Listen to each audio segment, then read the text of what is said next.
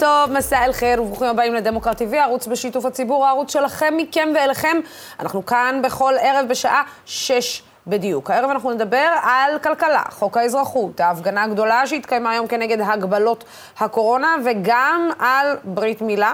נפתח עם יושב ראש ועדת הכלכלה מיכאל ביטון, אה, שכבר נמצא איתנו, שידבר איתנו על התוכנית הכלכלית של הממשלה. לאחר מכן אנחנו נדבר על זה גם עם פרופסור ירון זליכה, שבטוח כבר יש לו מה להגיד על התוכנית, אה, ואנחנו כמובן נמתין אה, לדברים שלו. ישראל פריי יגיע לאולפן אחרי יום ארוך של השיירה סליחה, כנגד ההגבלות הקורונה. הוא יספר לנו על ההתרשמות שלו בעצם מהאירועים שהיו שם. תהיה איתנו גם אה, חברת הכנסת ג'ידא רינאוי זועבי ממרץ, ביחד עם מוסא חסדיה, והם ידברו איתנו על חוק האזרחות והמשמעות שלו. לסיום, יהיה לנו דיון חשוב ומעניין על אה, ברית אה, מילה, לקראת משדר מיוחד שאנחנו נשדר מחר על דת ומדינה. יהיו איתנו שלושה, לכל אחד מהם השקפות שונות בנושא, אבל את התוכנית, עד שנגיע לברית... ברית המילה. את התוכנית הזאת אנחנו כאמור נפתח עם יושב ראש ועדת הכלכלה, חבר הכנסת מיכאל ביטון, ממפלגת כחול לבן. מי שמקשיב לראיון הזה וגם יגיב לאחר מכן, הוא ירון אה, אה, זליכה, ואנחנו נתחיל איתך. אה, מיכאל, ערב טוב ותודה רבה שאתה מצטרף אלינו.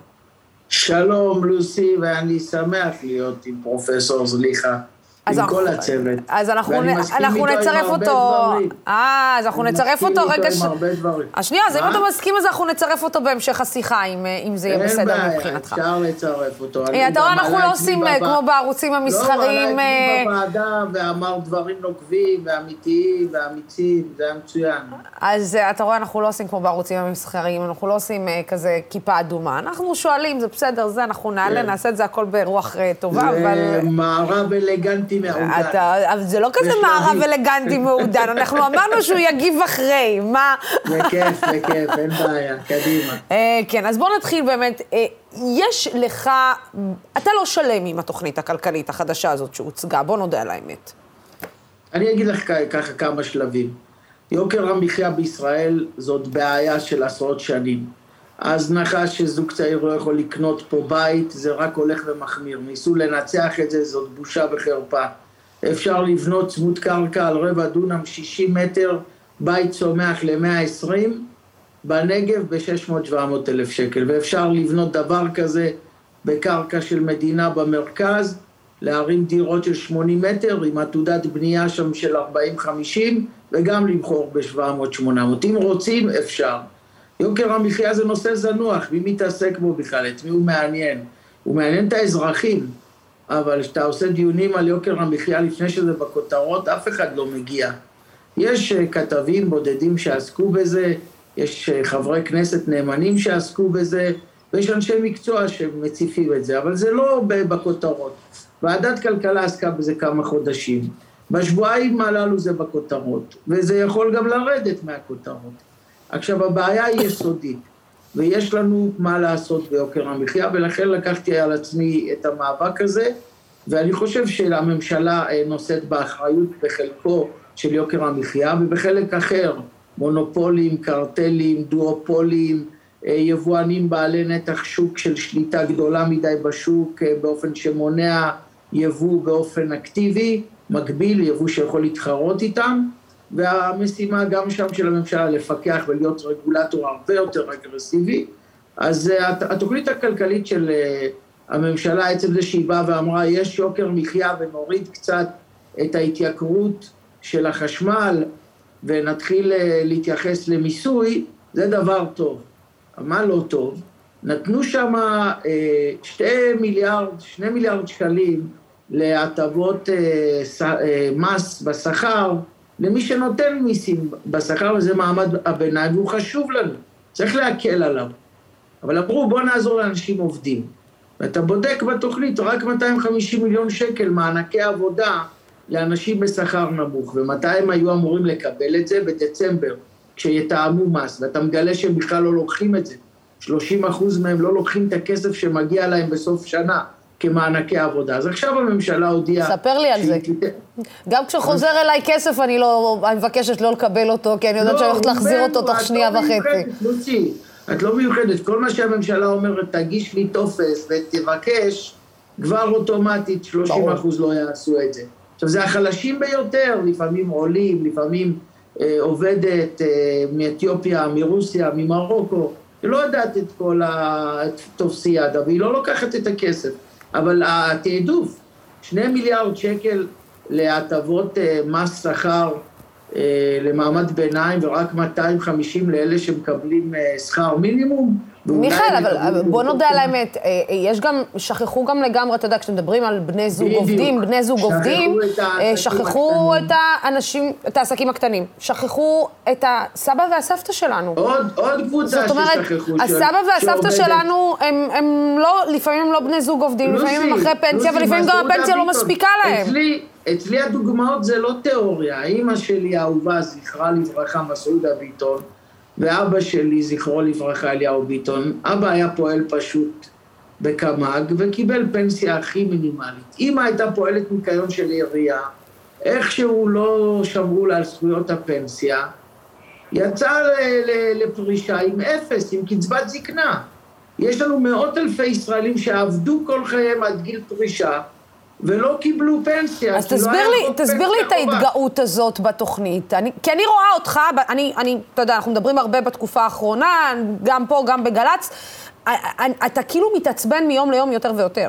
לי זה נראה שזה הדבר הזה, לא כאילו יודע, גדל בך, כן, כן. גדל בך מיום ליום הכעס, אה, גם כלפי חוסר ההבנה של... של... אפשר להגיע לכנסת ולממשלה ולשכוח למה באת ומה תפקידך. אני לא מתכוון לוותר בתוכנית הזאת. בתוכנית הזאת יהיו יותר מענים לאנשים עובדים בשכר מינימום, ואם המענה להטבת שכר, הקלת מיסים, זיכוי במס, למי שמרוויח 10 ו-20 אלף שקל, הזיכוי הזה יגיע באפריל, גם הכסף למי שעובד בשכר מינימום עם אה, מענק עבודה יגיע באפריל. אני לא אחכה שזה יגיע ביולי ולא בדצמבר.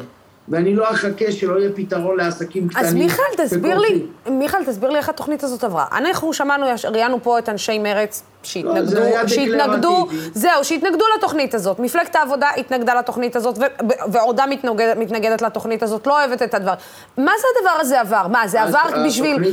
על העינק, אומרים בערבית, על העינק יתאג'ר? כאילו, בוא, אני רק אראה לכם שהנה, יש לי... أنا فاهم عربي ليش أمي وأبويا ما أنت بتعرف بمعنى أنت عارف إيش قلت لك إسا זה ערבית אחרת שלנו, של המרוקאי בדימונה, את יודעת, זה לא תודה. ברור, ברור. היית מדברת עם מרוקאי בדימונה, ערבית לא היה מבין אותך, לא עברית, לא ערבית. כן, לא זה ולא זה. אז, אז התוכנית הזאת היא הצהרת כוונות. אני שמח שהממשלה עוסקת ביוקר המחיה. אני שמח שהיא מתחילה לדבר, אני שמח שזה ברמה של ראש ממשלה. אני חושב שוועדת כלכלה הובילה לשם, יחד עם כתבים, יחד עם אה, אמירה צרכנית, יחד עם סדר היום שלך. אבל רק התחלנו, והתוכנית לא שלמה, ויש מהלכים שצריך לעשות, גם בצד הממשלה וגם בצד של רגולציה הרבה יותר נחושה מול מי שמפר תחרות, מנצל את הנאמנות של הצרכן, מנצל את נתח השוק שהוא שולט בו, ועוד אה, דרכים אחרות לפגוע באינטרס הציבורי. מיכאל, בוא נודה על האמת. עד כמה באמת ראש הממשלה שלנו ושר האוצר יהיו מסוגלים לעמוד מול המונופולים, שבמידה מסוימת גם אחראים בצורה כזאת או אחרת על, אני לא צריכה להגיד לך, גם... מסוגלים. אה, על העברת כספים לוסו. למפלגות, לוסו. אתה יודע, יש קשרים לוסו. של הון שלטון, אני לא צריכה להגיד לך את זה. עד לוסו. כמה הם יהיו מסוגלים לעמוד מול אותם כוחות משק ולהגיד להם, תשמעי, נגמר הסיפור. תשמעי, הובלתי רפורמה בחוק ההסדרים 80 עמודים בבנקאות, בנקאות פתוחה, מול הבנקים, והבנקים התנגדו, ועשינו את זה בלי לפחד. עשינו את רפורמת היבוא, והתחלנו לטפל בחסמים ביבוא, לפשט את זה, להוריד אגרות, להוריד בדיקות, לאפשר יבוא מקביל גם אם היצרן לא נתן אישורים ומסמכים. עשינו את זה בלי לפחד מאף אחד.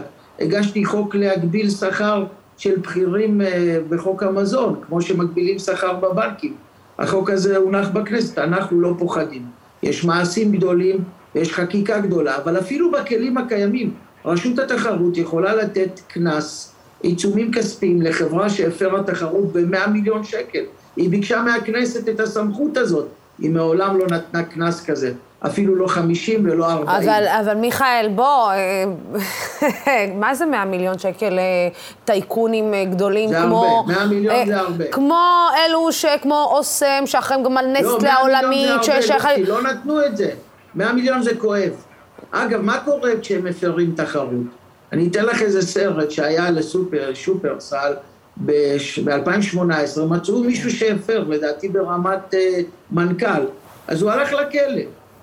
עכשיו בדקתי עם האנשים האלה, אחרי שהרשיעו אותם בהפרת תחרות, חוזרים לעבוד בעולם האוכל. כן, הם חוזרים. ברור שהם חוזרים, אה, כי כסף לא חסר להם. בוא נגיד, המאה מיליון. המאה מיליון שיכולים לפרנס הרבה מאוד משפחות בירוחם ובדימונה, כמו שאני מכירה אותך, בשביל, בשביל האנשים האלה, ולא שעיני צרה, כן? אבל בשביל האנשים האלה זה, זה אנחנו- נסיעה לחו"ל פלוס שתי ארוחות, ארבע ארוחות אז במסעדת משלם. אותו אחד שהכניסו לכלא, בעצם שלחו אותו שעיר לעזאזל, לחברה, והיא ממשיכה בחגיגות. אני רוצה שזה יפגע בכיס של החברות, במאות מיליונים. רק שנדע לעשות את זה, נוכל להרתיע. ואפשר לעשות את זה. יש סמכויות בחוק, ואם צריך, אנחנו נעשה עוד חוקים. אגב, אנחנו בעד עסקים הגונים שמרוויחים, משגשגים, ברור. עובדים בעשר... אה, זה, אני חושבת. שאין, אה, לא, אני חושבת שאין על כך אה, עוררין. אנחנו, עינינו אינה צרה, רק שיש הבדל בין להרוויח ולהרוויח טוב, לבין להיות אגב, חזיר ולהיות, בישראל- ולהביא את זה לגזל. בישראל יש מאות אלפי עסקים, קטנים, בינוניים, גדולים. אולי עשרים עושים את התרגילים האלה, לא יותר. אבל הם שולטים בנתח שוק של עשרות אחוזים. הנה, אתה עונה, אתה בסדר. עונה, אתה עונה בעצמך. אני רוצה לצרף רגע את זליכה. אני אומר לך שאני בכוחותיי עובד, אני רוצה לשמוע את זליכה, אני לא אזוז מפה, אני אשמע. הנה, אה, פרופסור זליכה מצטרף אלינו, אתה שומע את הדברים האלה.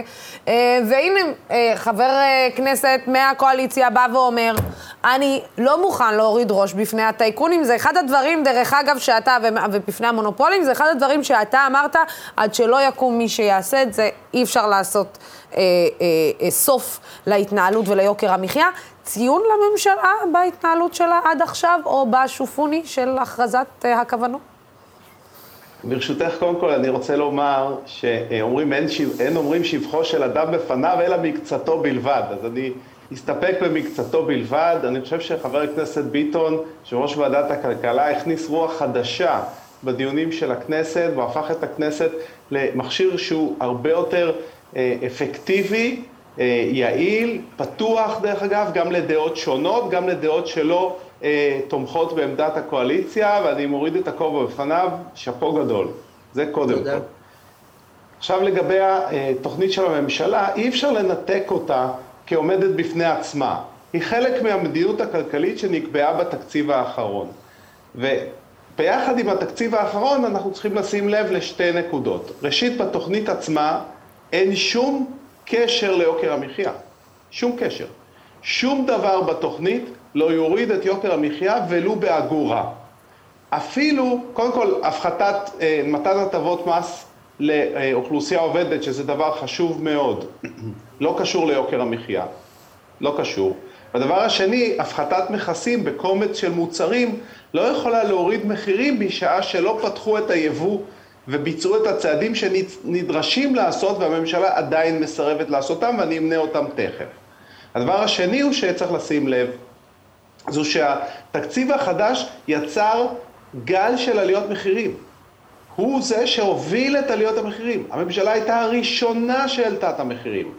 גם בשורה של מיסים חדשים שהיא העלתה. תסביר, תסביר, לדוגמה, תסביר, תסביר, תפרט רגע, תסביר. בואו ניקח דוגמה שהתפרסמה היום. היום התפרסם בעיתונות ששנת 21 עומדת להסתיים בשיא חדש של רכישת דירות חדשות. עכשיו, מדוע זה קרה? זה קרה כי מיד אחרי הבחירות הודיע, הודיעו נציגי הממשלה שהם עומדים להטיל, אה, להגדיל את המס, מס הרכישה על רכישת דירות, וברוב חוכמתם הם גם נתנו תאריך ראשון לינואר 22. אז מה עשו עשרות אלפי אנשים שיש להם כסף, ויש כסף במדינה, בוודאי שהריבית כל כך נמוכה, רצו כמו משוגעים לקנות דירה לפני הראשון לראשון. כתוצאה מכך עלו מחירי הדיור בשנה האחרונה, מאז הבחירות, בלמעלה מעשרה אחוזים, זה 150 אלף שקל לכל דירה, זה יותר ממה שעלו המחירים בחמש השנים שקדמו לכך. זו דוגמה. ניתן עוד שתיים. שנייה, ברשותך. שנייה, נראה לי, לפני שאתה נותן עוד שתי דוגמאות, אני רוצה לתת למיכאל רגע שנייה להגיב, כי מיכאל צריך לעזוב אותנו. אה, אה, איך, אבל אני גם מסכים עם הרבה מהדברים, שאני מרשה לעצמי לקרוא לך ירון, אתה תקרא לי מיכאל, ו- ואני רוצה להגיד לך שכבר צריך להפסיק גם לדבר על יוקר הדיור, אלא על דיור בר השגה. זה שאדם יהיה לו וילה או איזה פנטהאוס בעשרה מיליון לא מעניין אף אחד. לכו תתפארו, תבנו וילות. אבל לזוג צעיר תבנו מנגנונים לדיור בר השגה זה אפשרי, אפילו בעלויות של החומרים היום, אפילו בשווי של קרקע מדינה היום, זה רק החלטה נחושה של ממשלה. אני בונה שלושה מודלים כאלה, מתחיל לקדם אותם, עשיתי את זה בירוחם, מכרתי דירות בבתים צמודי קרקע ב-700 עד מיליון שקל, עשיתי את זה לפני ארבע וחמש שנים. עכשיו צריך לבוא לגור בירוחם, אז צריך לעשות חינוך טוב, ותרבות, והייטק. גם את זה עשיתי, ותחבורה, לא... תחבורה, תחבורה, מיכאל, נכון, תחבורה. אני קניתי בית בדימונה, בוא.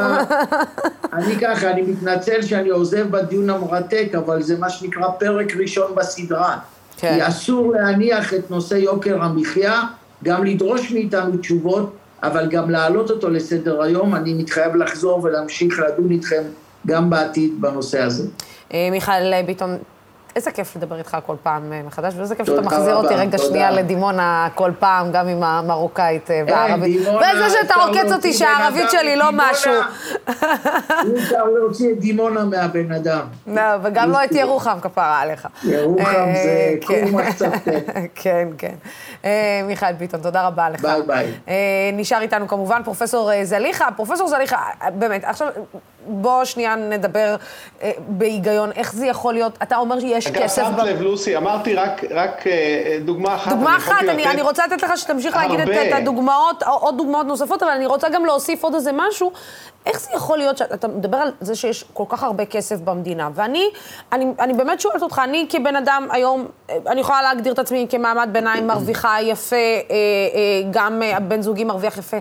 אנחנו שנינו ביחד לא ממש מצליחים, אה, לא ממש יש בידינו את האפשרות לשים את אותם 40, סליחה, פאקינג אחוז לדירה, לצורך העניין, באזור מגורנו. הוא יכול להיות דירה ב- באיפשהו בראש פינה ובדימונה, אבל לאזור מגורנו, שזה תל אביב והמרכז, אין לנו את הכסף הזה. שאלתי אותך פעם אם את מאמינה בניסים, את זוכרת את זה? לא כן. במיסים במם, בניסים בנון. כן, כן. אז בואי נספר לך על איזה נס קטן. מאמצע שנות ה-90 ועד 2003 מחירי הדיור עלו. בשנות ה-90 הם היו 70 משכורות לדירה, ועד שנכנסתי לתפ... לאוצר הם הגיעו כבר ל-96 משכורות לדירה. הפלא ופלא, קרה נס, וביום שנכנסתי לאוצר התחילו המחירים לרדת.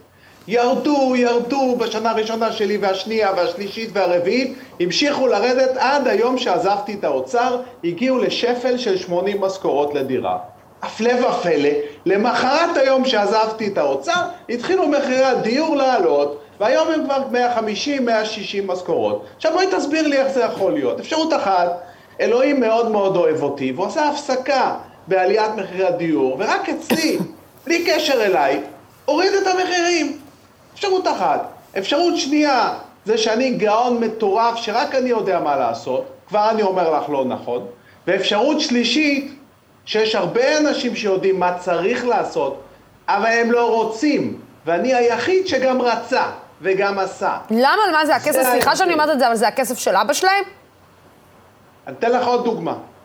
באותו הקשר, באותו הקשר, דיבר איתי בשיחה פרטית, אני לא אציין מי, אחד משרי האוצר בעשור וחצי האחרונים. הוא אמר שהוא הקדיש חלק נכבד מזמנו לענייני הדיור, כי זה הנושא הכי חשוב. ואני אמרתי לעצמי, איזה קטע. הוא הקדיש חלק נכבד מזמנו למחירי הדיור, ומחירי הדיור עלו. פחות אמנם מאשר קודמיו, אבל עלו. ואני לא הקדשתי לנושא הדיור בזמני שום דבר, אפילו לא שעה, שעה, שעה. והפלא ופלא, אצלי מחירי הדיור ירדו. איך זה יכול להיות? אני אגיד לך איך זה יכול להיות. כי מבלבלים לנו את השכל. אין שום קשר בין מה שהממשלה אומרת שהיא תעשה, והיא גם לפעמים עושה, לבין מחירי הדיור.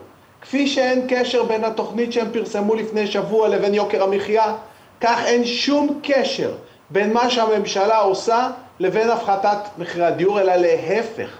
הם רק מדרבנים את, את מחירי הדיור, ואני אסביר גם למה. בסופו של דבר, מחירי הדיור, כמו המחירים של כל דבר אחר, הם פונקציה של שני גורמים, היצע וביקוש.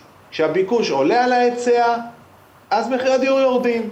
כשההיצע עולה על הביקוש, מחירי הדיור אה, אה, אה, עולים. עכשיו, ההיצע יכול לנוע בגבולות הסביר בין 50 ל-80 אלף דירות. אם הממשלה תתאמץ בצורה מטורפת, תעבוד כל החיים שלה, רק כל השרים רק יעבדו על זה. הם יצליחו בנס, ואם אלוהים יעזור להם בעצמו, להגיע ל-80 אלף דירות. הבעיה שהביקוש יכול להגיע בין 50 ל-150 אלף. ולכן מה מניע את הביקוש הוא הרבה יותר חשוב. והדבר המרכזי שמניע את הביקוש זה צמיחה. כאשר המשק צומח מהר, אזי הוא חייב להעלות איתו את הריבית, והצמיחה הגבוהה והריבית הגבוהה מוציאים את כל המשקיעים מהשוק באופן אוטומטי. מדוע? כי כשיש צמיחה של חמישה-שישה אחוזים, הריבית בבנק היא ארבעה, חמישה אחוזים. אז מי המטורף שיקנה דירה בשביל להשכיר את זה ללוסי בשתיים וחצי אחוז? אף אחד לא עושה את זה. אף אחד לא עושה את זה. אצלי אף אחד לא קנה דירה, חוץ ממי? זוגות צעירים, שזו דירה הראשונה שלהם. ואז מה קרה? אצלי היו 40 אלף זוגות צעירים, היום זה כבר 50, זה היה, בכל זאת עברו שנים. אז אצלנו בנו 50 אלף דירות, שרדפו אחרי 40 אלף זוגות צעירים, ואת יודעת מה קורה כש-50 אלף דירות רודפים אחרי 40 אלף צעירים? מחירים יורדים. ברור. מה קרה כשאתה מרסק את הצמיחה? אתה מרסק את הצמיחה, אז המשקיעים נכנסים פנימה, כי אין להם מה לעשות עם הכסף. ואז אתה רואה שהממשלה מתאמצת, ובמקום לבנות 50 בונה 70, אבל משקיעים בונ... קונים 150 אלף דירות, או 120 אלף דירות, ואז ה-70 אלף דירות שהם בונים בממשלה טובע בים. עכשיו, למה הם מרסקים את הצמיחה? לא כי הם אכזריים, האמת שהם כן. סליחה, אתה יודע, כל הדרכים מובילות לרומא, מה? כן, לא, אכזריים זה נכון. התכוונתי להגיד לא בגלל שהם מטומטמים, הם לא. מכיוון שהמדיניות שלהם מחבקת את החברות הגדולות ואת הטייקונים. הם עושים את זה בכוונה. לא בגלל שהם לא, יכול, לא יכולים, הם יכולים, הם לא רוצים. הם רוצים לנהל מדיניות קפיטליסטית קיצונית, קיצונית, שעבד עליה הקלח. הטבות מס רק לחברות הגדולות ולטייקונים. עכשיו, אני לא מדבר רק על הממשלות הקודמות, גם הממשלה הזאת. הממשלה הזאת שנתנו בה שינוי, תקווה לשינוי. אני אצלך באולפן בירכתי על מינויו של שר האוצר ליברמן, כי נכון. אמרתי, הוא לא גדל עם הטייקונים, הוא לא מחויב להם. טעיתי. מה זה לא מחויב להם? יותר, חבר יותר טוב מהם הוא לא ימצא. זה... אז מה, מה אנחנו רואים? כן, אני... יש קולות ברקע. לא, לא, זה אני, זה אני, כאילו, רציתי להגיד לך, אבל, אבל בסופו של דבר, אתה יודע, הוא ישב פה, ואני חייבת להגיד לך שיש שאלה אחת שהוא, שהיה לו קשה לענות עליה אה, לפני הבחירות, וזה השאלה, האם... הוא יטפל במונופולים אה, ויעשה איזון בכוחות השוק. וזאת שאלה שהיה לו קשה לענות עליה, על אף שהוא לא גדל עם, ה, עם, עם אותם אה, אה, מונופולים ואותם טייקונים. ואתה יודע, והשאלה והש, בסוף, אם, אז מה, מה שראינו זה כאילו כסת"ח... הוא, יש אה... לו אסטרטגיה, לוסי, שימי לב. הוא רוצה לבוא לבחירות הבאות כשר אוצר אחראי. מה זה אומר שר אוצר אחראי? מצד אחד, הוא, הוא רוצה לחתוך את הגירעון בתקציב המדינה. כדי להציג את עצמו כשר אוצר אחראי. רק איך הוא עושה את זה? הוא עושה את זה דרך אינפלציה. תביני, כל שקל של עליית מחירים, חצי שקל הולך לליברמן בעצמו, לממשלה. עכשיו הם העלו את המחירים כבר בשלושה אחוזים. ההוצאות שלנו למשקי בית זה 800 מיליארד בשנה. שלושה אחוז על 800 מיליארד זה כבר 24 מיליארדים. Hmm. תוסיפי את עליית מחירי הדיור, עברנו מזמן את ה-30 מיליארד. חצי הלך לממשלה, אז הוא הקטין, הקטין את הגירעון בתקציב המדינה ב-15 מיליארד שקל. מאוד אחראי. מה הבעיה? שהוא הגדיל את הגירעון אצלנו, האזרחים, ב-30 מיליארד. זו הבעיה. זו לא חוכמה להקטין את הגירעון בזה שאתה מעביר אותו בעודף אלינו לכיס. את יודעת, ב-2003 אני נכנסתי לאוצר, הגירעון בתקציב המדינה היה עשרה אחוזי תוצר, והחוב הלאומי כמעט 100. בסוף כהונתי החוב הלאומי היה 70 והגירעון הפך לעודף. אבל מה קרה לחוב הפרטי? החוב הפרטי גם הצטמצם. זה לא חוכמה להקטין את, את הגירעון בזה שהוא מגדיל אצלי את הגירעון. אבל... אבל אה, התפקיד שלו להפוך אותנו לעשירים, לא את הממשלה. הממשלה הזאת עשירה גם ככה. מה הוא עושה? הוא מחבק את החברות הגדולות בתקציב האחרון. אבל פרופסור זליך, אז אני לא מבינה, למה הם לא עושים, למה לא עושים קופי פייסט למה ש... לצעדים שאתה נקטת בהם אה, מאז? אז עלולים לסלק אותך מערוץ 12 ולא להזמין אותך לאופירה וברקו, ולא לראיין אותך בידיעות אחרונות, נכון? אה, אני כבר סולקתי מזמן. נראה לך מהקירו ואת תקבלי תרומות למפלגה? נראה לך? אז בואו נבין פה, יש פה הון שלטון ששולט פה, ומחנה השמאל, צריך להגיד להם ביושר בפרצוף, כי אני יודע שצופים בנו, אתם הייתם מעוניינים רק להחליף את השלטון, לא את השיטה. אתם משתפים פעולה עם אותה שיטה שעושקת את הציבור. רק זה לא אכפת לכם, כי זה הציבור שמעמד הביניים ומטה, שלא מצביע לכם. זו האמת. זו ממשלה שחלשה על החזקים וחזקה על החלשים, אבל זו ממשלה שלכם, ולכן לא אכפת לכם. זה האמת. אפס ביקורת על ממשלה של הון שלטון. אה, אתה יודע, בסוף אני, אה, אני עוד אה, לא אבין למה רצו בכלל לשנות את נתניהו, אם נתניהו היה כל כך טוב לאותם... כי הוא היה ימני, והם רוצים ממשלה מהשמאל. זה כל מה שהם רוצים. אבל מבחינת הכיס, מבחינת הכיס אתה אומר... אז מבחינת הכיס אתה אומר, הוא עשה להם רק טוב.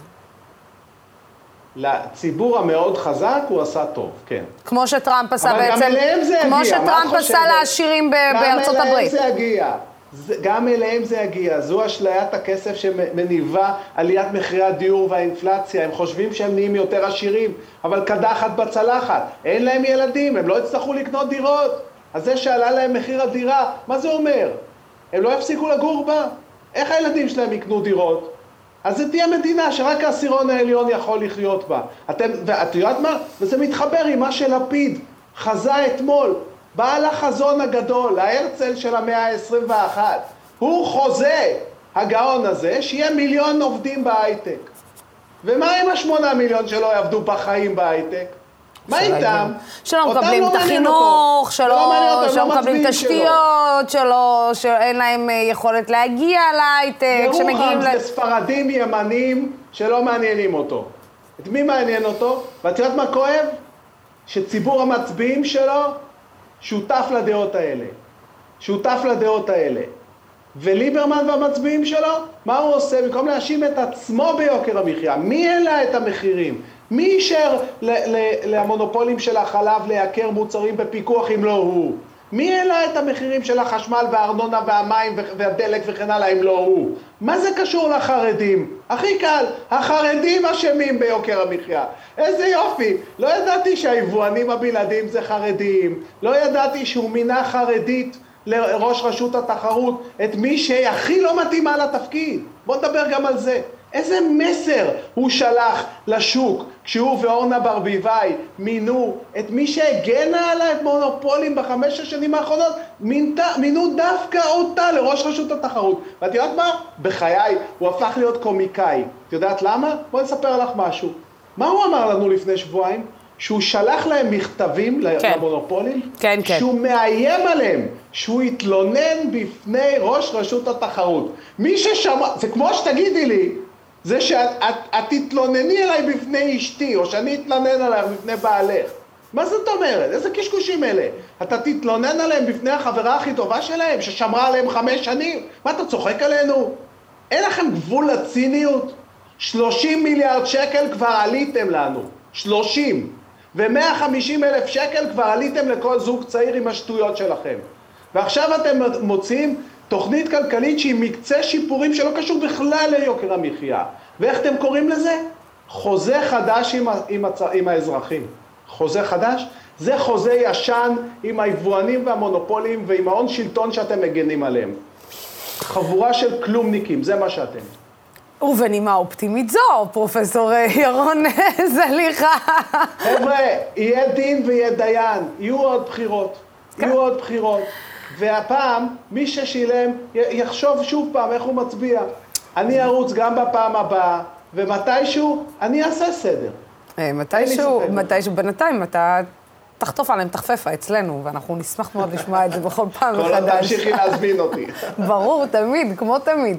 אה, פרופסור ירון זליכה, תודה רבה לך על השיחה הזאת, מאירה את העיניים בכל פעם מחדש. תודה רבה.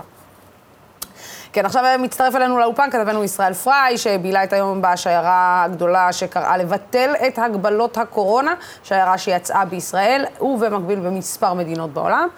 אה, בואו נראה קטע ממה שעבר עליך היום. אנחנו כעת בצומת לטרון, שיירת החירות, מאות ואלפי רכבים מתכנסים מכל רחבי הארץ בשיירות גדולות, כשהיעד המרכזי הוא כנסת ישראל, מה שאנחנו מכירים כבר, שמקבל השראה מהעולם. מה שלומכם? כן, דבר אליי. יש לי מילה אחת, יש לי מילה אחת רוצה להגיד לכל הממשלה ולכל הארץ שאנחנו פה, הפרנסה שלנו מספר אחד בקו אדום. פרנסה שלנו קו אדום. וזהו, תודה רבה. אנחנו באנו ביחד עם כל עם ישראל. לא משנה ימין ולא משנה שמאל. למה יש תסכול? למה יש תסכול? תסתכל מה הולך מסביב, אתה לא רואה אנשים, אתה רואה... בגלל הכפייה, בגלל הכפייה, בגלל תרבות השקר שהשתרשה פה, בגלל שאין מגפה, יש קורונה אך אין מגפה, והגיע הזמן להסיר את כל המגבלות ולחזור לשפיות. אה, איך היה? אה, טוב, תקשיבו, אה, מבלי להתייחס לתכנים כמובן עצמם, צריך לומר שהאירוע שהתרחש היום מה שנקרא שיירת החירות, היה אירוע אה, מרשים. אה, מדובר באלפי מכוניות שהגיעו אכן בשיירות מכל רחבי הארץ, אה, חילות שונים של אופנועים, משאיות, טרקטורים וכמובן המון המון אה, רכבים אה, באופן מאורגן מגיעים לכיוון אה, ירושלים. זה קורה... כפי שאמרנו, בהשראת אה, מה שקורה בעולם, ובמיוחד בקנדה, כששם כמובן המטרה אה, אכן הושגה, שיש מצור על הפרלמנט. אה, שיירת החירות, בשורה התחתונה, היא, היא מעבירה מסרים מאוד מאוד ברורים, שבמרכזם דורשים המפגינים, המוחים, את ביטול ההגבלות של הקורונה, חוק הסמכויות, דברים שנוגעים לילדים ועוד ועוד. וצריך לומר שגם uh, בתוך הדבר הזה, כמו שאנחנו יודעים, מכל אירוע uh, מחאה, יש, יש קצת uh, פלגים ודברים שונים. Uh, יש שם, ראינו גם uh, חלק דומיננטי של uh, נציגי העצמאים, uh, וגם איזשהו אולי ניסיון בשוליים של... Uh, uh, uh, ככה סוג של גורמי אופוזיציה, גם להשתלב בדבר הזה, אבל בשורה התחתונה צריך לומר גם שבאופן לטעמי לפחות אה, מפתיע, כי אה, בטון, בטרמינולוגיה ש, שמתנהל המאבק הזה, אז יש קו הרבה הרבה יותר מיליטנטי. אה, צפינו, לפחות ציפיתי לאיזשהו, גם בשטח שיהיו דברים, אבל בסוף הדברים, השיירה הזו עוברת בסדר מופתי, גם מבחינת ה... התנועה, גם מבחינת התיאום, אפילו כוחות המשטרה שליוו אותם לאורך הדרך היו ממש מינימליסטים, הם הגיעו עד ירושלים, אה, שום כביש לא נחסם אה, משמעותית. אה, האירוע הזה מסתיים בכנסת, צריך לומר שהכנסת כבר נחסמה מהבוקר, כך שזה לא באמת הגיע ממש, ממש כן. לנקודה, כן. אבל מבחינת האנשים אני חושב שהשיירה הזו הייתה אירוע, וצריך לומר שככה בחלק מהשיחות שניהלנו, שידרנו אותם בשידורי live אצלנו בדמוקרט TV, כדי להביא את הקולות של, ה, של האנשים. חלק אולי ככה סנטימנט ש, שמש, שעבר בין הרבה מאוד מהאנשים, זה הייתה איזו תחושה של אושר, ש... יש איזושהי אה, תהודה ובעיקר חיבור גדול, כלומר, זה אנשים שמרגישים, כנראה בצדק, שהם אה, מיעוט, שהם אה, אה קולם לא נשמע, כן, שהם, לא נשמע, ש, כן. שהם אה, ככה מנהלים את המחאה הזו מאוד מאוד בשוליים, וכשהם פגשו אחד את השני, וכשהדבר הזה יצא לרחוב, לשיירה, בקול, אה, וגם כמובן למצלמות שלנו, אה, של אייל הצלם שליווה אותי היום, אז זה גורם, גרם, גרם, גרם להם לתחושת, לתחושת אושר. שוב, אלה הדברים, אנחנו הבאנו את הקולות, כי אנחנו מאמינים שאנחנו צריכים להביא את כל הקולות. ברור. זה האירוע שיירת, שיירת החירות. שהייתה היום בדרך לירושלים. שיירת החירות. אה, אני חושבת שזה נראה שלאט לאט אה, ובזהירות אנחנו יוצאים מן ה... אה, אה, מן המגבלות האלה. בואו בוא נודה על האמת, אנחנו מרגישים את זה יותר אה, אה, ויותר. נכון, זה דבר ששאלתי, האמת, אה, אה, למה אחרי, מתוך שנתיים וחצי, כשנתיים וחצי של אה, קורונה, למה השיירה הזו קורית אה, דווקא עכשיו? אה, יש לזה תשובות אה, רבות כמובן, על דברים שקורים בעולם, ועל, אה, אבל אני חושב שמבחינת האקלים, ה- ה- הרעיוני ובאמת המצב הבריאותי, מבחינת, מבחינת המוחים זה זמן טוב. כלומר, יש הרבה הרבה יותר, אה, אה, אה, לא, לא יודע אם להגיד הבנה או, או נכונות אה, לרעיונות, בטח ב, ב, בשלב, אה, בשלב הזה של ההתפשטות והאומיקרון, אז אה, אני חושב כן. שבסוף מבחינתם הצעד הזה מתכתב היטב עם, ה, אה, עם הזמן ו... הם עשו את, אה, אה, הביעו את, אה, כן, הביעו את כולם ברמה. רק אגיד שבתיה חנקין אמרה, לוסי, חבל מאוד שאת חוזרת שוב ושוב ושוב נגד החיסון. שמעת אותי יוצאת כנגד חיסונים? כאילו... סיפרנו לא פה את סיפורה של לא, שיירת החירות. לא הבנתי, לא אה, כן, היא גם אמרה, חיסונים. דרך אגב, זו מחאה על החזרת החופש והחירות, ישראל תמיד מדייק, כל הכבוד לישראל.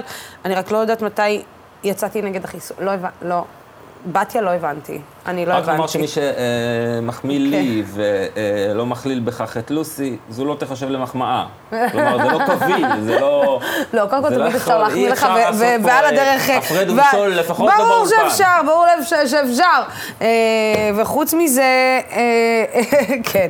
אה, אה, צריך, לומר שבתוך המחאה המאוד גדולה הזו, היו שם אלפים רבים אה, אה, של רכבים, שזה אומר עוד הרבה יותר אנשים, יש אה, מנעד אה, רחב מאוד אה, של דעות. של דעות, פגשנו שם ברור, גם ברור. אנשים אה, מחוסנים, או אדם שאומר, אני התחסנתי בשני חיסונים ואחר כך הפסקתי להאמין. כן. או יש אנשים שזה יותר אה, אה, פגע להם בילדים, שם הם הרגישו יותר את הפגיעה. יש אנשים שאמרו אמירות לא לגיטימיות, שגם... אה, אה, אבל אה, יש שם מנעד רחב אה, ולחלוטין... לא, שום- אבל אני חושבת שאתה יודע, זה שאנחנו סוף סוף לפחות מנהלים שיח. אה, ומתחילים לנהל שיח פתוח יותר, ורגע קשוב יותר, ורגע מכיל יותר של עוד ועוד של דעות, שאנחנו לא הולכים בשיירה אחת אחרי נכון, דעה אחת. וצריך כמו לומר שזה, אנחנו לא, בעניין הזה אנחנו לא אור לגויים, אה, זה דווקא מגיע, מגיע מהעולם. כלומר, כן. התנועה הזו והשיירה הזו היא לחלוטין בהשראה של אה, מדינות רבות אחרות, מערביות, כן, אה, ש... שעושים את הדברים האלה ומעלים את הנושא הזה לסדר היום. ללא צל של ספק, ואני ממש אה, מקווה שאנחנו באמת אה, בדרך אה, להסרת מגבלות ולחזרה לחיים נורמטיביים ולצד הקורונה. אז יש קונצנזוס, כולנו אה, רוצים כן, שגרה, לצד כולנו הקורונה, רוצים. כמובן שמציינים פה את חוק הסמכויות, וחוק, ברור שאנחנו, אין, לא יוצאים ולא נגד הכל, אבל אנחנו ממש מקווים שאנחנו בדרך לשם. אה, וכמובן, הדבר הזה חשוב גם לצאת ולהתנגד אליו במדינה דמוקרטית. נכון, ישראל לסיום, לוסי, אני רוצה לומר, אה, לאורך כל היום השתדלתי רק אה, להשמיע את הקולות כפי שהן, מבלי אה, להביע את עצמי, אז אני אנצל את האולפן אה, אה, לרגע אחד לומר, כשאנחנו מסתכלים ומדברים על אה, אה, אובדן הדמוק- הדמוקרטיה אה, במדינת ישראל, חשוב מאוד לזכור אה, אה, שבמסגרת הדמוקרטיה שלנו יש מיליוני אנשים שאין להם לא רק אה, חירות של אה, תנועה או... או אה, את החירויות האלה, הם פשוט נמצאים 54 שנים נטולי כל חירויות תחתינו. חשוב גם את זה לזכור. כן, אנחנו כמובן מדברים על המצב ביהודה ושומרון, שהממשלה החליטה שהיא לא מדברת עליו. כל פעם חוזר בבומרנג אליה ואלינו. ישראל פריי, תודה רבה. תודה, לוסי. אה, כן, יהודה ושומרון לחלקים, גדה מערבית לחלקים, אה, כל אחד אה, אה, משתמש בטרמינולוגיה שלו. חוק האזרחות עבר בשבוע שעבר, אפרופו, אה, בקריאה ראשונה, והוא כעת ממשיך לעשות את דרכו לאישור, ועושה רושם כרגע שלא תהיה דרך לעצור את החוק. מי שתשמח לעצור את החקיקה הזאת היא חברת הכנסת ג'ידא רינאוי זועבי ממרצ. שלום, שלום לך, מרחבה, מרחבה. אהלן אהלן לוסי, כיפק. אה, אז אה, ג'ידא, אה, אני, אני מדמיינת, או שהקול של מרץ לא ממש נחשב בתקופה האחרונה. למה? דווקא מאוד נחשב, והקול של מרצ, סיעת מרצ היא סיעה מאוד מאוד לוחמנית גם בתוך הקואליציה, בנושאים שהם חשובים וקשורים בין סליחה, כן. כן, אנחנו אה, שומעים אותך, בטח. כן. אה, אז אני אומרת שדווקא סיעת מרצ בתוך הקואליציה היא עדיין סיעה מאוד לוחמנית, אה, גם במיוחד בנושאים שהם אה, חשובים אה, למרצ, אם זה בנושאים אה, של, אה, של כיבוש ומאבק למען אה, שלום צודק עם הפלסטינים, אה, הנוכחות אה, של חברי הסיעה בשייח' ג'ראח, אה, אה, נושאים אה, כלכליים שאני מאוד מאוד עוסקת בהם אה, מכיוון שאני חברה בוועדת הכספים כל הנושא הזה שתכף גם נשמח אה, ככה להתייחס אה, אליו התוכנית הכלכלית אה, של ליברמן וגם אה, נושאים אה, אה, פוליטיים אה, אה, אה, ברמה, ברמה אה, אה, יותר, יותר אה, אה, רחבה כמו, כמו חוק האזרחות. חוק האזרחות אמנם עבר בקריאה אה, ראשונה, לצערי הרב, אחרי שאנחנו נמנענו, אנחנו ורע"מ, אה, ופשוט אה, אנחנו תכננו כמובן להצביע נגד, אבל בסופו של דבר נעשה איזשהו טריק ככה פרלמנטרי שבו ההצבעה הפכה להיות הצבעה אימון או אי אימון אה, בממשלה ולכן נמנענו מלהצביע. אה, ג'ידא, אה, בואי רגע שנייה אה, נבין, הרי עד, עד מתי אפשר למשוך את המצב הזה? בו יש לכם חופש הצבעה בנושאים האלה, כשבסופו של דבר אנחנו יודעים שחוק האזרחות ועוד, גם העניין של, של התקציב והעניין, לפחות התוכנית הכלכלית, אלו נושאים שלא ממש... איך נגדיר את זה, מתיישרים עם האג'נדה של מרץ, דברים שמרץ רואה אותם בצורה אחרת לגמרי. עד מתי אפשר להמשיך ב... נקרא לזה תרגיל הזה של אה, חופש הצבעה, שכל אחד יצביע איך שהוא רוצה. תראי, זה לא חופש הצבעה במובן הטוטלי שלו, זה, זה משהו כמו חופש הצבעה כש, אה, אה, מסוכם או מוסכם על, בתוך הקואליציה, כשישנם נושאים שהם מאוד מאוד קשים. אל לנו לשכוח שהניסיון הראשון שלנו אה, אה, מול איילת שקד היה ניסיון שהוא כשל. אה, מהצד. מהצד שלנו מכיוון שאנחנו אה, רצינו שאיילת שקד שרת הפנים תעמוד בהתחייבויות שלה אה, וגם שראש הממשלה יעמוד בהתחייבויות שלו כלפינו אה, בנושא של, של חוק האזרחות אם זה בהקמת אה, ועדה בתוך אה, משרד הפנים ועדה אזרחית ולא ביטחונית אם זה להעביר ב- בצורה אוטומטית אה, את הבקשות הקיימות וכל זה לא נעשה במשך אה, מעל אה, חצי שנה אז אנחנו אמרנו שאם ככה אנחנו לא מוכנים אה, לתמוך אה, אה, בעד. עכשיו אה, אני למרות ש, שנראה מבחוץ כאילו שהקואליציה הזאת אה, ככה מתנדדת והיא אין מה לעשות היא קואליציה של 61 והרבה פעמים אה, נתקלת בקשיים אבל אני כן אה, אה, חושבת שבסופו של דבר... נתניהו החזיק עם קואליציה כזאת די הרבה זמן, הכל בסדר. לוסי, אני, אני חושבת שעל אף המורכבות של הקואליציה הזאת, על, כאילו, על אף אותה מורכבות, אני כן חושבת שבסופו של דבר הקואליציה כן מצליחה להעביר נושאים, רפורמות, במיוחד בנושאים הכלכליים חברתיים. אה, אנחנו רואים אה, בוועדות שיתופי פעולה אה, גם בתוך הקואליציה והאופוזיציה ובינם.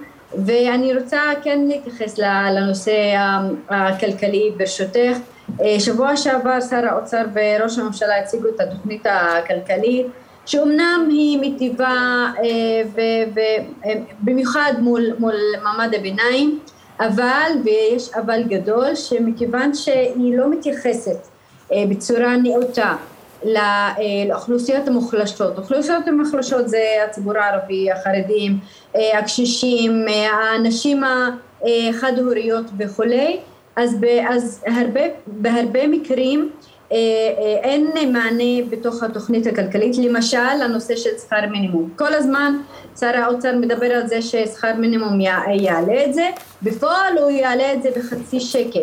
שזה זהו, אבל ג'ידא, אוקיי? אה, כל הצי- כל ה- כל האוכלוסיות שאת ציינת, אה, איך נגדיר את זה? אה, מלבד אולי החד-הוריות, אה, זה אוכלוסיות שהן אה, נראה לי ששרת הפנים לא ממש מעניין אותה בצורה כזאת או אחרת. בטח לא הערבים, בטח לא העובדים הזרים, בטח לא האוכלוסיות מוחלשות כאלו ואחרות.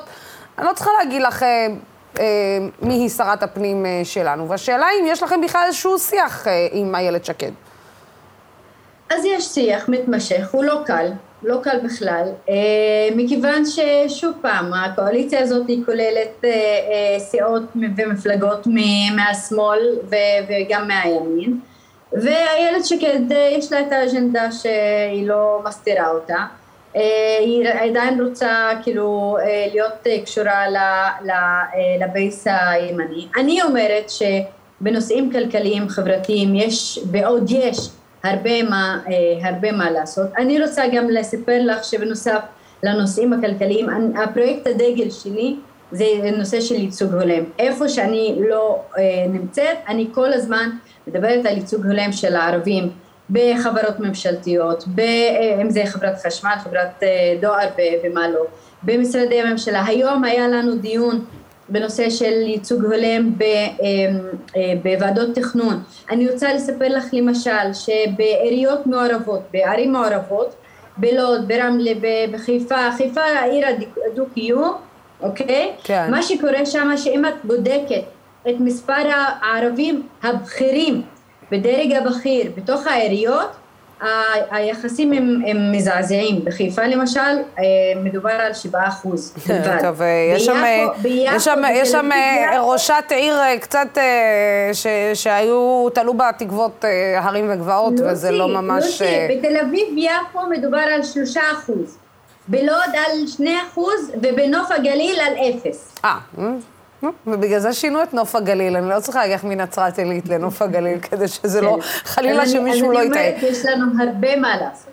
הרבה מאוד. אז אה, באמת, אה, אה, את יודעת, יש אחד הצופים שלנו כאן, אני, אני רק אגיד, נחום ונגרוב, שואל, ריידה, יש נושא שעליו מרץ תלך עד הסוף, כולל פירוק הקואליציה, אם צריך, צריך אם כן, מהו?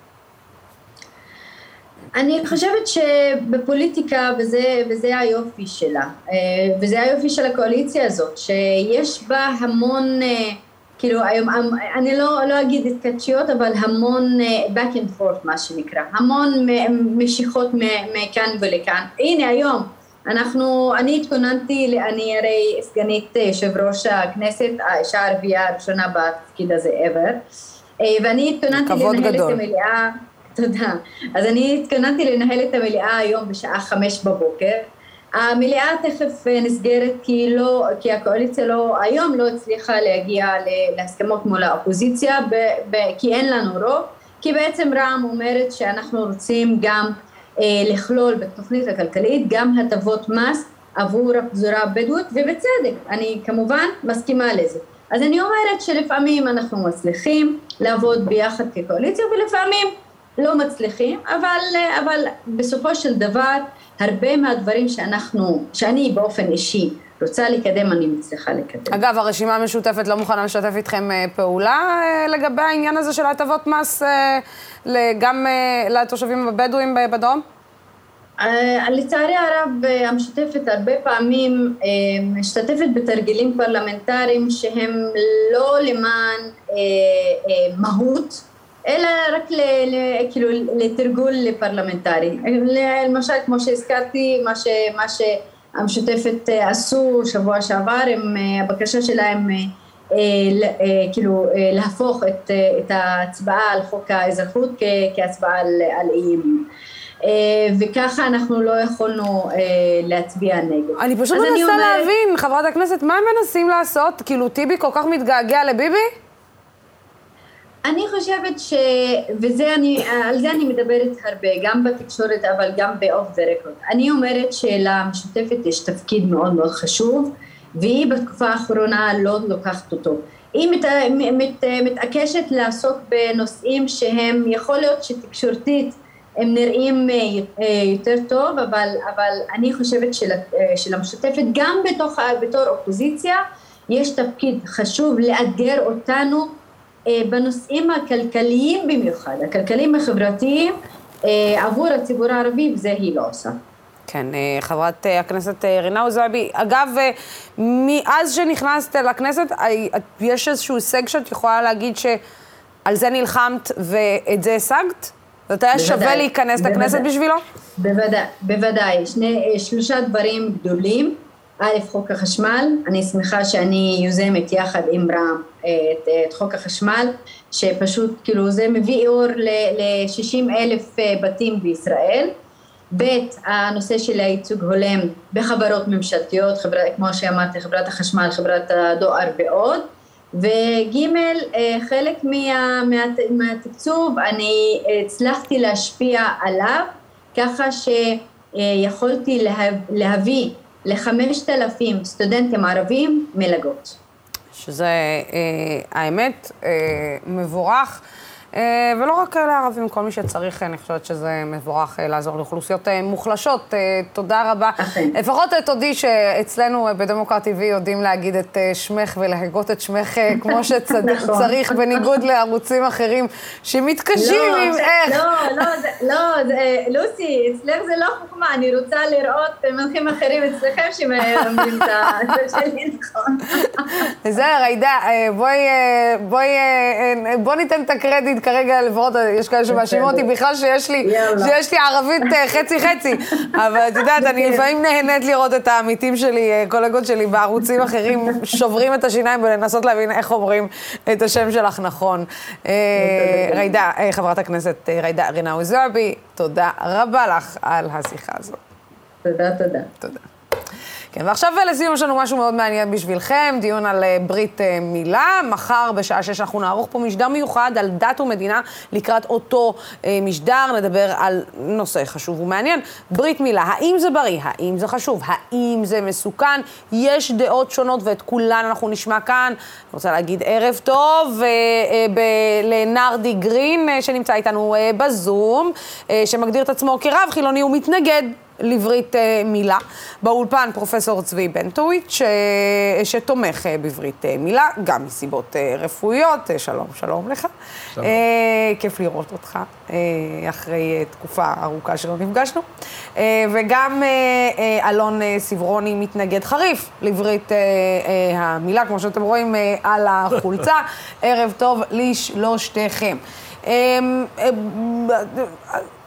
אלון, מה? מה, מה לא בסדר? הכותרת, חסרונות ויתרונות לברית מילה, זה מקומם ביותר. מפני שאם מישהו יכתוב יתרונות וחסרונות לברית מילה לילדה, אנחנו כולנו נבהל מאוד. לא קיים ולא נמצא במדע הרפואה שום ניתוח בו כורתים איברים אנטומיים חיוניים בריאים, בטח שלא לאדם בריא, בטח שלא בכפייה בכוח, בטח שלא באופן גורף. זה לא רק פשע פלילי חמור ביותר, זה לא אנושי לעשות כזה דבר. בבעל חיים לא היינו עושים כזה דבר.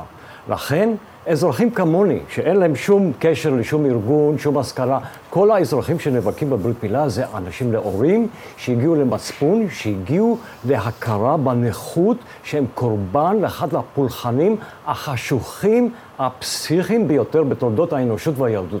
וצריכים למגר את זה ולבאר את זה מה, מהעולם. אבל זה לא, רק, זה לא רק ביהדות. אה, אני חושבת שעם השנים זה, ותתקן אותי אה, פרופסור בנטוויץ' אם אני טועה, עם השנים זה נכנס גם כהליך רפואי, למשל למניעת אה, הדבקה באיידס, שזה נבדק, ונבדק והראה תוצאות, שזה בעצם מונע הידבקות באיידס בקרב, בדרום אפריקה.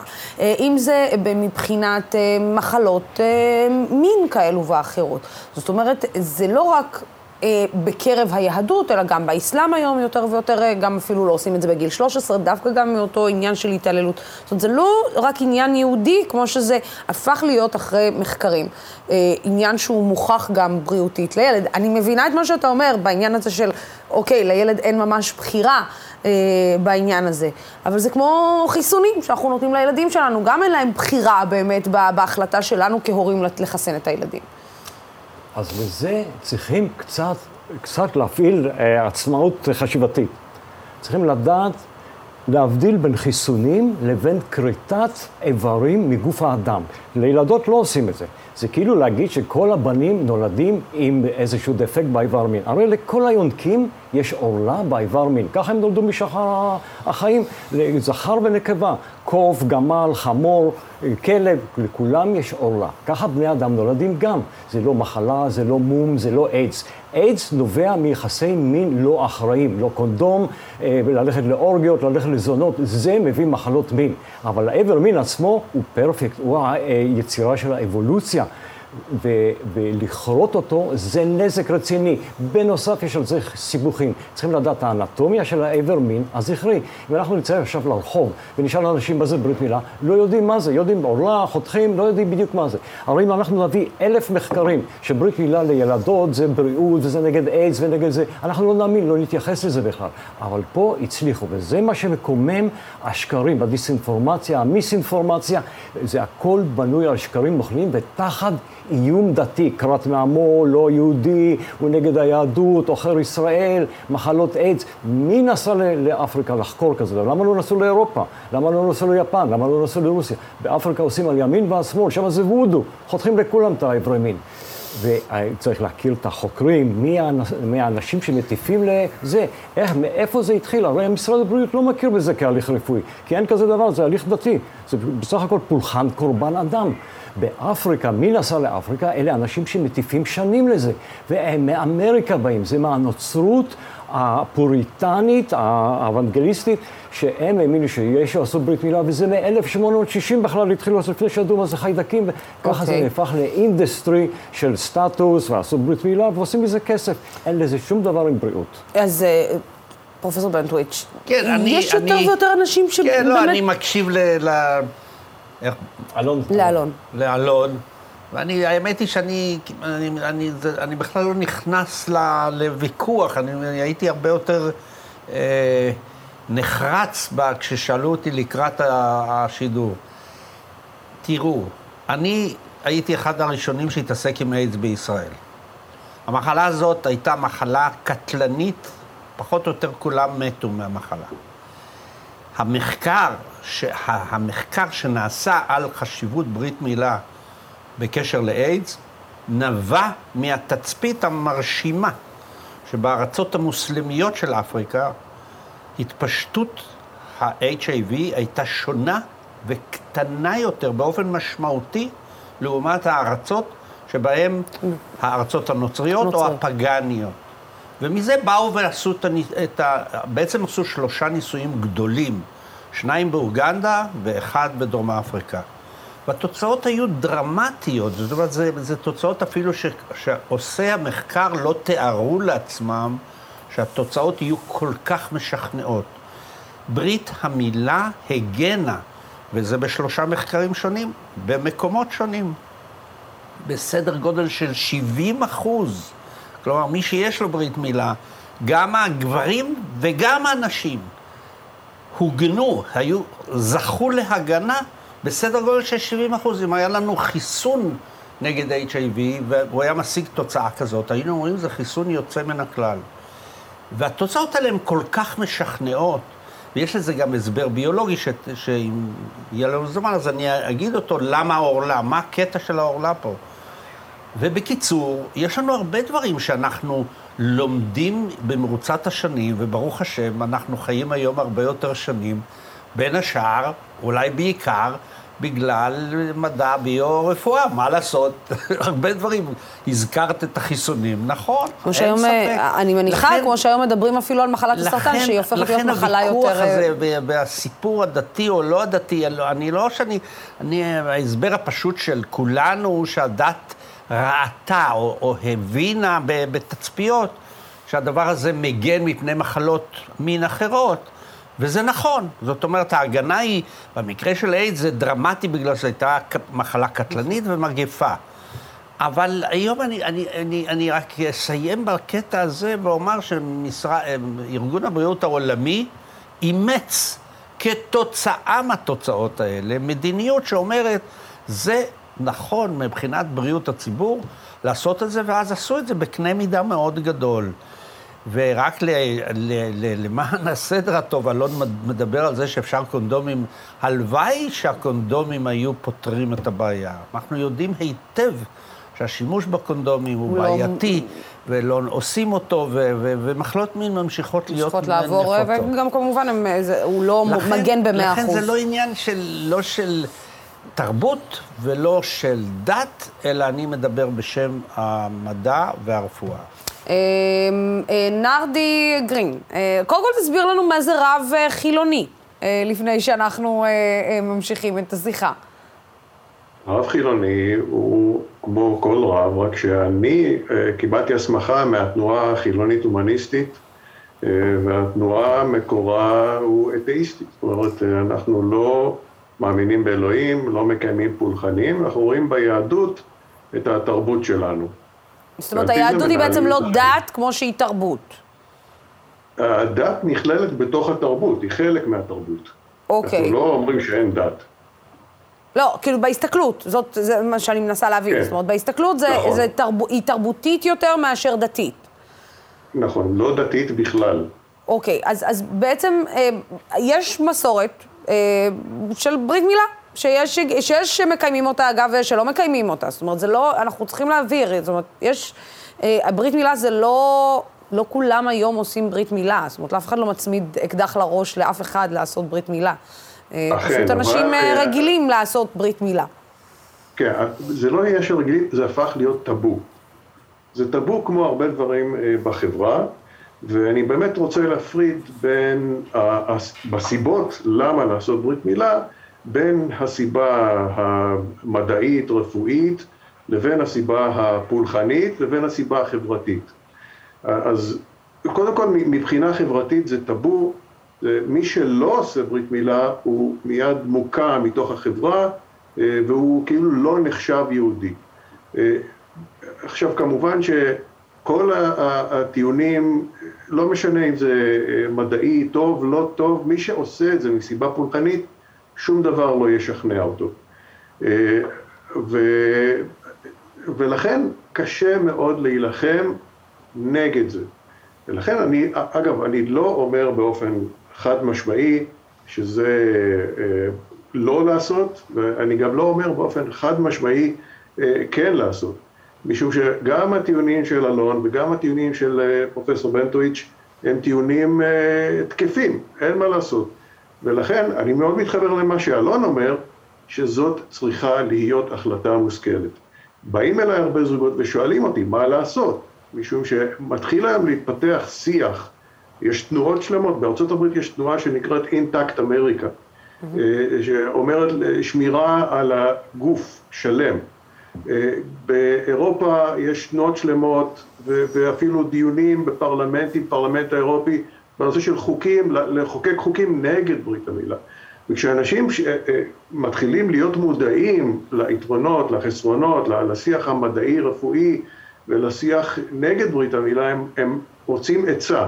הם שואלים אותי, ואני אומר, תשקלו את זה. זאת אומרת, תשמעו את צבי בנטואיץ', תשמעו את אלון צברוני, ותחליטו מה טוב לכם באופן אישי. זאת חופש, לכאן ולכאן. חופש, אגב, גם- חופש בחירה, בעצם... לחלוטין, לחלוטין. זה לא, זה לא דבר שהוא מחוקק כחוק, זאת אומרת, אתה לא, את אמרת בעצמך, אין חוק שחייבים למול, אוקיי? עכשיו, זה לא דבר יהודי ייחודי. שליש מהדברים בעולם הם נימולים, זה תלוי כמובן, יש באחוזים גבוהים יותר או פחות במדינות שונות. אה, ו- כן, זה כבר גם לא שייך לדת, זאת אומרת, גם היום נוצרים בעצם אה, גם עושים ברית מילה מטעמים רפואיים אה, כאלו יותר, ואחרים. יותר, מ- יותר מ-50% מהגברים בארצות הברית הם נימולים, מהמם. למרות שהאחוזים הולכים ויורדים. ובארצות נוספות הרבה יותר, תלוי אם ארצות מוסלמיות, למשל הארצות המוסלמיות באירופה, כמו אה, אה, מקדוניה, אלבניה, קוסובו, טורקיה וכולי, כמובן אחוזים מאוד מאוד נרחבים, הם נימולים שם. אה, אבל על מנת אה, להילחם בטאבו חברתי, חייבים אה, אה, לפתח שיח כמו שאנחנו עושים עכשיו. השיח חייב להיות גלוי לכל הציבור, ואנשים צריכים להחליט לעצמם. עכשיו, בישראל הטאבו מאוד מאוד אה, קשה, משום שתמיד ה- הסיבה היא מה יקרה כשנגיע לשירותים בדיוק, זאת אומרת- מה יקרה כשנגיע לשירותים בצבא, אנשים מסתכלים אחד על השני, אה, וכמובן אומרים, או, oh, זה לא מי שזה בדרך כלל הטיעון העיקרי, אה, כשהורים אומרים, אני לא רוצה שהילד שלי יהיה, יהיה שונה, אבל אתה יודע, אני, אני, אני רוצה לשאול כאן את אלון, אה, אתה יודע, אני, אני מנסה להבין, אולי הטרמינולוגיה שבה אתה משתמש כפשע, כהתעללות, היא קצת יותר, אה, היא, היא מחמירה מאוד, כי בסוף, כמו שאנחנו אומרים, אף אחד לא באמת בא ו- ומניח אקדח מעשן אה, אה, או מצמיד אקדח לרקה לכל אותם הורים שיעשו אה, ברית מילה, וברית מילה זה גם לא רצח. אה, אה, אני מניחה גם כשכירורג עושה את זה, אז בכלל, אה, קצת, אני רוצה להאמין לפחות, אני העברתי את הילד שלי ברית מילה, אבל אני רוצה להאמין שזה לא אה, כואב בצורה אה, כמו שזה נעשה בצורה אחרת. אבל עוד פעם, זה לא אולי הטרמינולוגיה קצת מקצי, כאילו קיצונית מדי, ובכן ככה, אה, מה שאמר פרופסור הנכבד... אה, בנטוויץ'. בנטוויץ'. בנטוויץ'. כל הדברים האלה מקוממים בצורה שקשה לי להשתלט על עצמי. אם אנחנו נדבר ככה על ילדה, שזה לא נורא, וזה כולם בסדר, ויש איזה סיבות רפואיות, אנחנו לא נאמין, לא נקבל את זה. צריך להיות, יש חוק אמנה על זכויות הילד. אה, ילד וילדה שווים בפני החוק.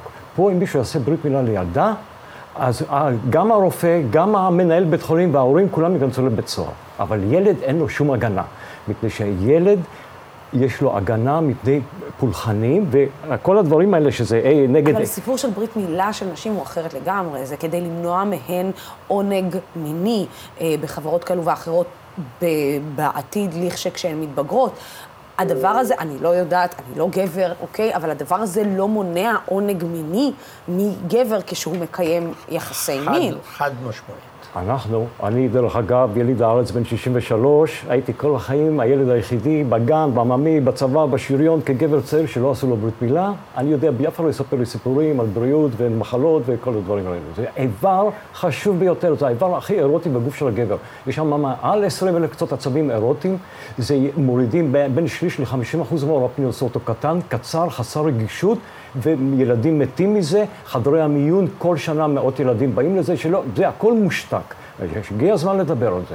אז ככה שמה שאמר פרופסור בן צוויץ'... אם היו מגיעים מאות, אני מניחה, שאם היו מגיעים מאות אה, ילדים ומתים מברית מילה, אני חושבת שהיינו כבר שומעים על זה. שומעים, שומעים. אתה טוען שיש השתקה של הדבר. יש בעיתונים, אנחנו אוספים, אנחנו עוקבים אחר זה, כמה ילדים, יש לנו צוותי רפואה שמדברים, עכשיו יש עשרות אלפי ילדים שלמים, דור חדש גודל בארץ, וזה חשוב מאוד שאנחנו נדבר על זה ככה. עכשיו אני רוצה להגיד על כמה דברים... רק, רק בקצרה, כי כן, אנחנו צריכים... מה שפרופסור בן פריץ' אמר, זה עמדה, עמדת נייר. זה, אף אחד לא קיבל את המחקר הזה, זה לא נכון, הם לא ממליצים על שום דבר, והאחוזים שהוא אמר 70 אחוז, זה ההבדל של 1.2 ל-1.3 במקרים של ההידבקות באיידס. ברית מילה לא מגינה על איידס, לא מגינה על אישה מאיידס. בישראל יש אותה רמה של איידס כמו שבאמריקה ובארצות אחרות. יש בלבול גדול. לא יכולים לעשות מחקר באמריקה, כי שם זה ברדק לגמרי. אנשים שנסעו לאפריקה, הם, הם אנשים שמטיפים לדת, זה צוות, קוראים לזה Circumcision Task Force, זה אנשים שמטיפים וכותבים כל הזמן מחקרים ומאמרים, הכל רביש. משרד הבריאות בישראל לא מכיר בזה, ו, ולפי החוק הפלילי זה תקיפה של סכין. עכשיו, אנחנו צריכים להבין את ה... אני אגיד לך, אני ממש לא רוצה להיכנס ל... מה שאלון מדבר, הוא פשוט לא יודע על מה הוא מדבר.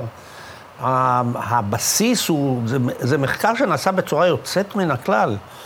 הוא מומן על ידי NIH, השתתפו בו, זה היו זוגות של זוג אחד שהוא נשא והשני... נשא והשני לא. כן. ועשו את זה בצורה מאוד מבוקרת, וכשהוא מדבר על זה שזה לא התקבל וזה רביש, זה כמעט הייתי אומר בושה לשמוע את זה, בגלל שזה ממש, זה כאילו שאני אגיד היום, עכשיו, יום, בוקר.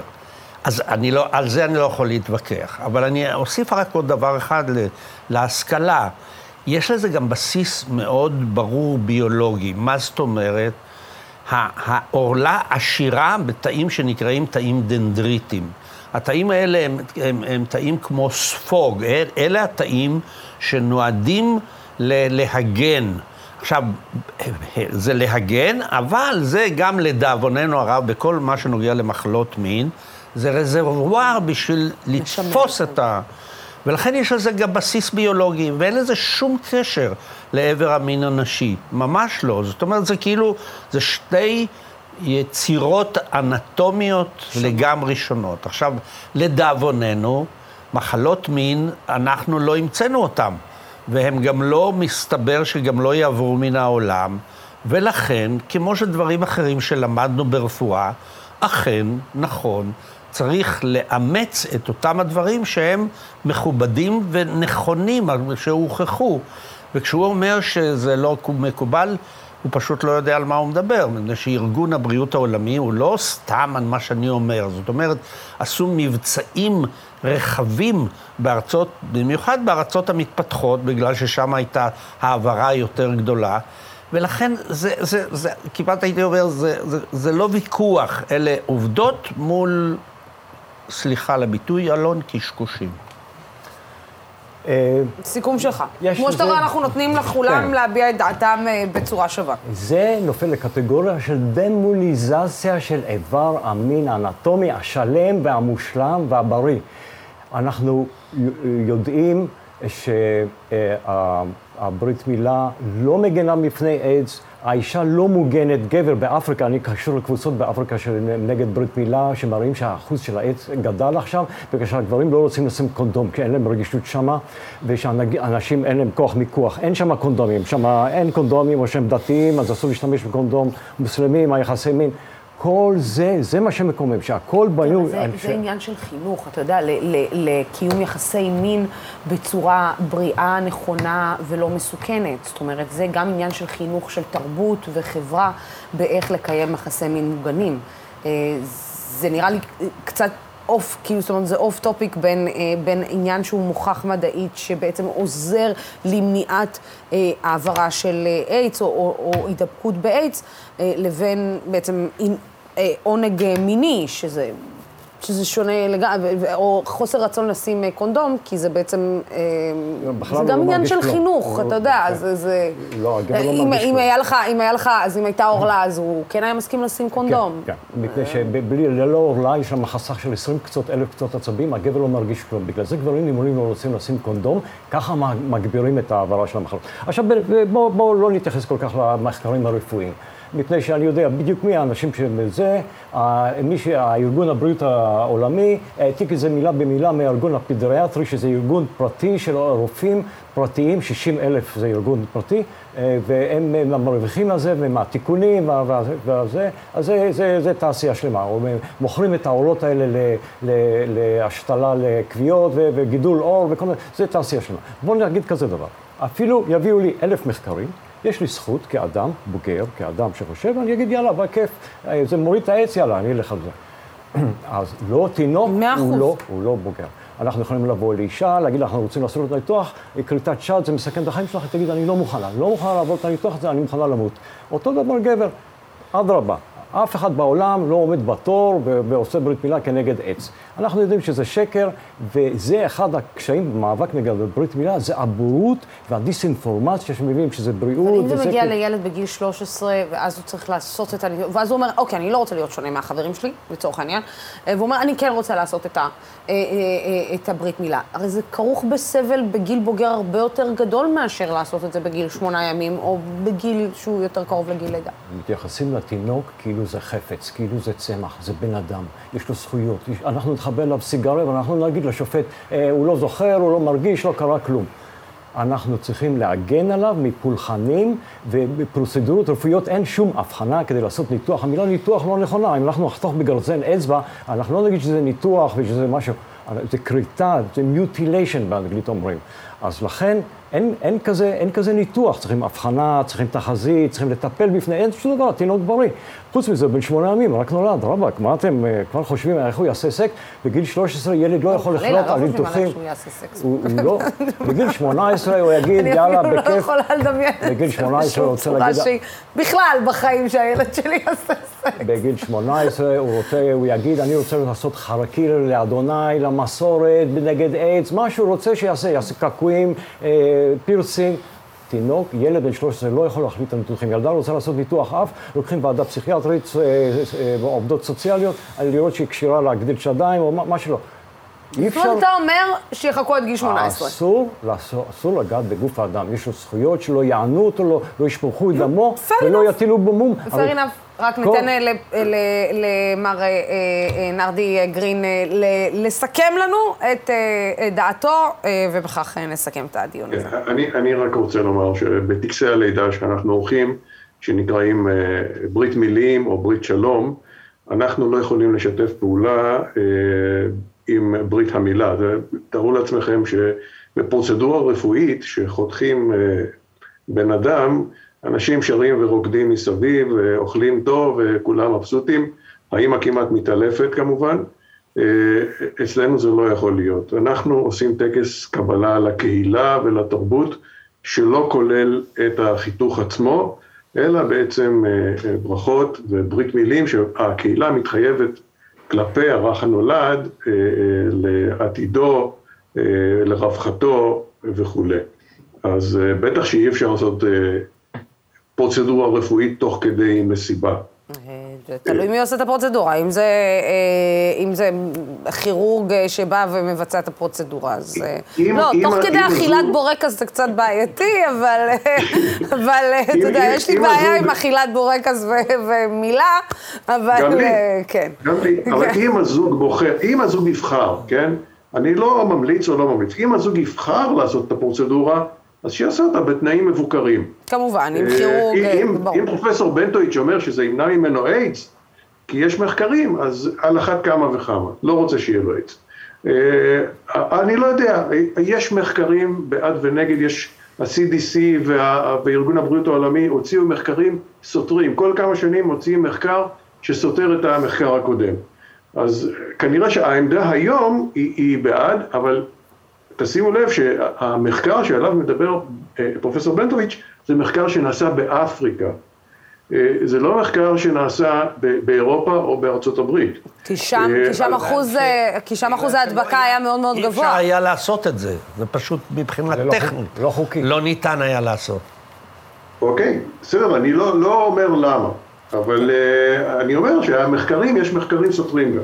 לא, אז לא, בגלל אף, זה אני אומר... אף מחקר לא סתר את הממצא הדרמטי הזה, ממש. לא, לא, אף- לא, לא את הממצא, לא את הממצא, אלא סתר את העניין הזה שהוציאו הודעה שה, שהמילה אה, לא מונעת מחלות, או, או לא מסייעת מעבר לזה שבמניעת מחלות. אז בוודאי שהמחקר הזה תקף לחלוטין, מקבל את זה לחלוטין.